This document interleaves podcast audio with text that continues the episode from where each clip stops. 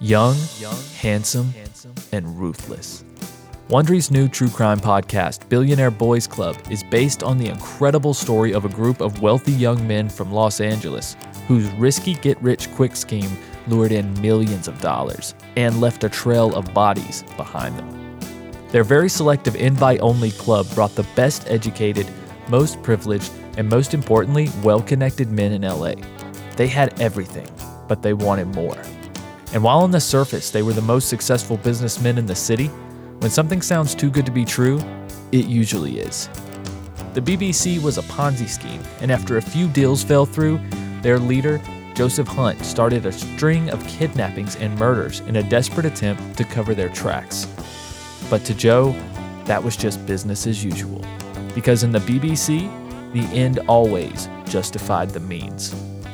I'm about to play you a brief clip from the show, but while you're listening, subscribe to Billionaire Boys Club on Apple Podcast, Spotify, Stitcher, or you can listen ad-free and binge all 6 episodes right now by signing up for Wondery Plus in the Wondery app.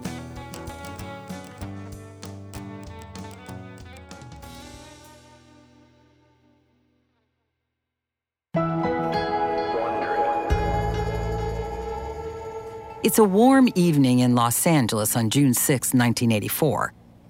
The tall windows in Ron Levin's impressive Beverly Hills duplex are wide open, welcoming any breeze Los Angeles has to offer on this balmy summer night.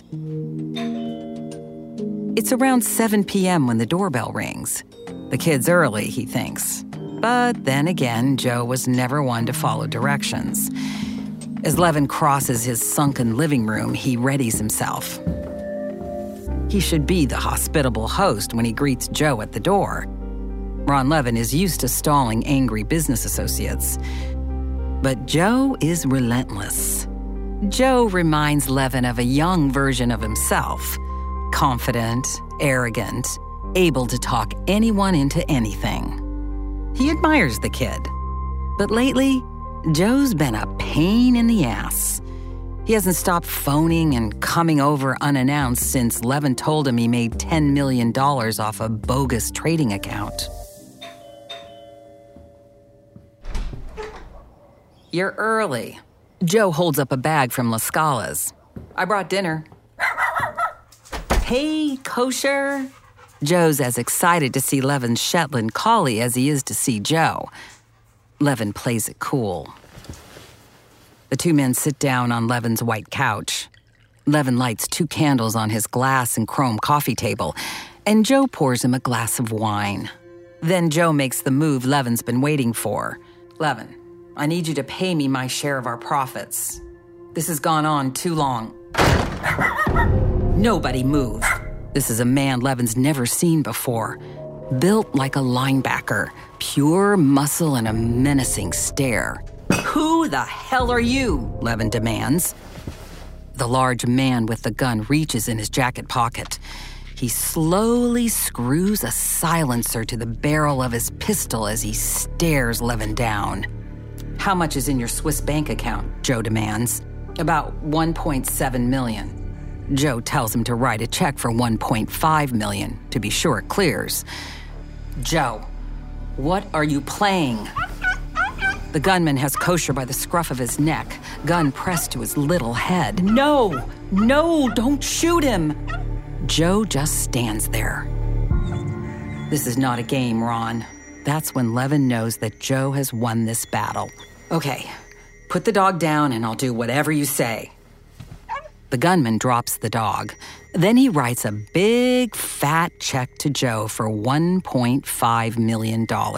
I've done what you want. Now get the fuck out. Joe just looks at him for a moment, his face completely void of any emotion. He's frighteningly calm when he tells Levin to lie face down on the bed. He's calm when he tells the gunman to handcuff Levin. And when Levin starts to whimper and beg for his life, Joe says nothing. The gunman shoves the 25 caliber into the back of Levin's head. Levin can hear his suitcase unzipping and see Joe packing out of the corner of his eye. The gunman turns to Joe and says, Now? Joe says nothing. He doesn't have to.